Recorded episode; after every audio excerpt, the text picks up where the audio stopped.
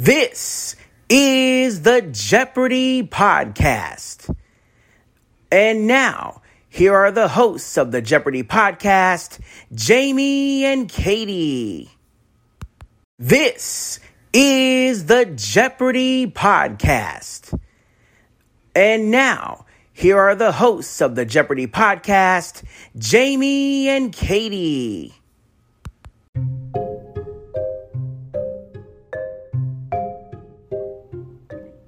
Hello, everyone. This is the Evil Chocolate Cookie for the fourth time today. But this time is different because we're not doing a flashback. It is season premiere day. We have made it to season 40. Which, as I'm sure you know if you listened to the spotlight from Saturday, people didn't even think this thing was going to make it to season 2. And here we are at season 40. So, as I'm sure a lot of you know, the writer's strike has complicated things in terms of production and such. And they are having to recycle clues. A lot of people are not happy about it. I'm not very happy about it myself. I'd rather they just do reruns. But as I've said countless times, their hands are tied. Sony gives a crap about Sony and nothing else. So they can't, Jeopardy doesn't have the creative freedom to say, hey, we're going to just stick to reruns until this works out. No, they're being forced to make new episodes. And people are like, well, just don't watch. I don't think the people who are calmly saying don't watch understand how big of a part of people's daily routine this show is. Me personally, if the internet goes out or something comes up and I think I'm going to miss it, I go ballistic because that is the closer to my day. I start my day with Jeopardy, I end my day with Jeopardy. And if something screws that up, yeah, I don't I don't take it too well. So, yes, I am going to continue to watch. These contestants need support too. I don't care if they're returning contestants or not. They need our support too. Would you want to be up there and know that no one is supporting you? No, don't think so. So that's my piece that I have to say on this particular issue. I'm not happy that they're going forward with production, but I do understand where, why they're doing it and that their hands are tied. And I'm also not going to just tune out. I understand why people may choose to, but I'm not going to deliberately send my universe spinning by screwing up my schedule. Because without this, I don't feel like my day's over. I just, I don't. I feel like I've got unfinished business. And if I feel like I've got unfinished business, I'm not nice. So that that's my piece on the current situation right now, and I've already talked for three minutes just on this one particular topic without even getting to the game. Because, yeah.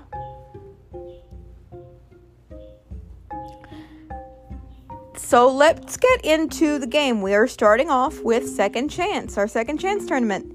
You'll know we covered one of those a few weeks ago, but that was last year's. Here we are with the new one. The format has slightly changed, so we're going to stop and talk about it. Most of it is the same. Nine contestants per week. The winner of each game goes to the two day total point final. However, this is a three week event instead of two this time. And the winners of each week do not advance straight to the Tournament of Champions. They advance to the new Champions wild card, which we will talk about later this fall because I don't have a lot of information on it right now. So let's get into it. Today's contestants were Derek, Gabriel, and Jill. And the only one I remember super well is Jill. I watched I watched most of season 37. I missed some because app was misbehaving or my internet was just not playing nice and letting me watch. because where I lived at the time we had really sucky internet. But I, I did catch most of the season, including the episode that ripped my soul in half.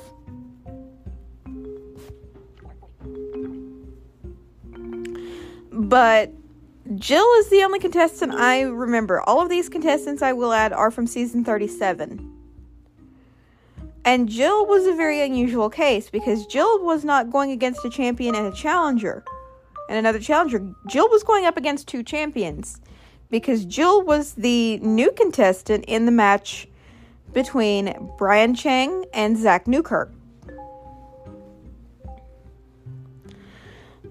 Although I do have to say it was a very strong game by all three players today, but it was Jill who kind of grabbed the game and took off with it. She had a bad run in with a daily double early in the game, but that did not stop her. She was just wee. She just bounced back from that like a boomerang. Is the best way I can describe it. And the other two played very well too, but Jill really just kind of dominated the game. I don't remember exactly how the daily doubles fell because I was paying more attention to the questions themselves than noticing which one was the daily double. But once it got to Final Jeopardy, Jill had a nice fat lead. She came up with the correct response, as I believe did one of the challengers. I don't remember which one. They had sort of similar voices, so I couldn't keep up with them very well.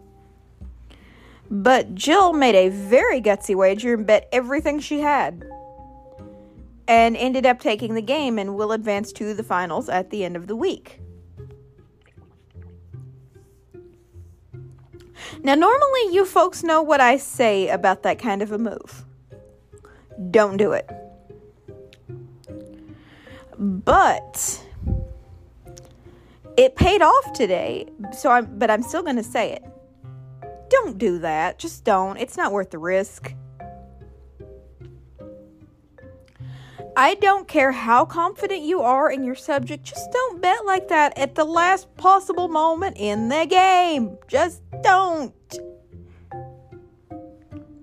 I'd like to think we're all a little bit smarter than Michael Larson because that sounds like something Michael Larson would have done, and because Michael Larson was not brilliant, probably screwed himself over. I don't know why we're talking about Michael Larson. This is not press your luck, but he's the dumbest person I could think of right off the top of my head.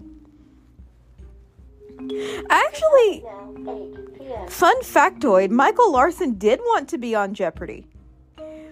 He thought he could come up with a way to cheat himself to a bunch of money on Jeopardy just like he did on Press Your Luck. I told somebody when I heard that, I said Alex would have thrown the guy. Thrown him off the stage, out the window, somewhere. because Alex wouldn't have put up with that kind of crap. I know I'm going off topic a little bit here, but that was an interesting factoid I wanted to share.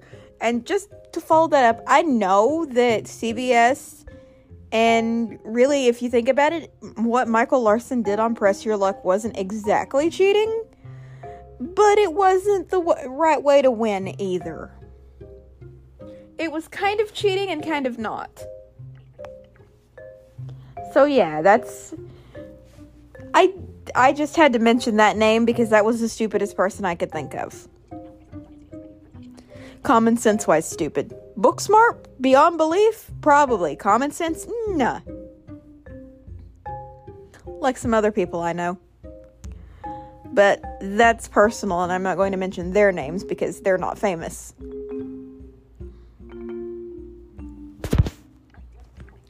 But anyway, that's kind of an overview of what happened today. And let, let me tell you, that if the whole tournament plays like this, it's going to be awesome. that that's how you start a tournament, folks. Three very strong challengers and just that kind of a bold move at the end of the game as much as I disapprove of it. Just whoa. Excellent start to the season, excellent start to the tournament. I just don't know what else to say because that was so awesome and unexpected and everything. It was just ah I really don't know what other words I can use right now. So I think I'm going to stop using them and let you folks get on with your lives for the night. And this will be the last time you hear from me until tomorrow. Um, tomorrow's upload schedule might be a little bit cramped too because I have an Apple event to watch tomorrow. But we'll do what we can. So, yeah. But just a reminder for those who've not been tuning into the constant reminders I've been putting out over the weekend. For the next several weeks, four episodes a day until we get through all of Ken's winning streak. We're covering all of the Ken Jennings games in regular play. That means no tournaments, none of that. Just regular games. And since we've got 75 of them to cover, I figured the least obnoxious way to do it and keep and not have to drag it out for two and a half months would be to do three games a day, 25 days. Plus, of course, you know, this new content at night. So you'll be you'll be hearing from me four times a day for the next few days. And once Celebrity Jeopardy starts back up, sometimes even five. So that's what you have to look forward to over the next few weeks. But I'm going to sign off for the night. I'm going to say good night. Thank you for tuning in to everything today. And as Alex would say, so long, everybody.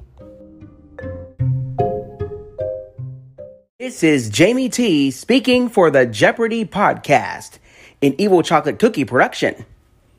This is Jamie T speaking for the Jeopardy podcast, an Evil Chocolate Cookie production.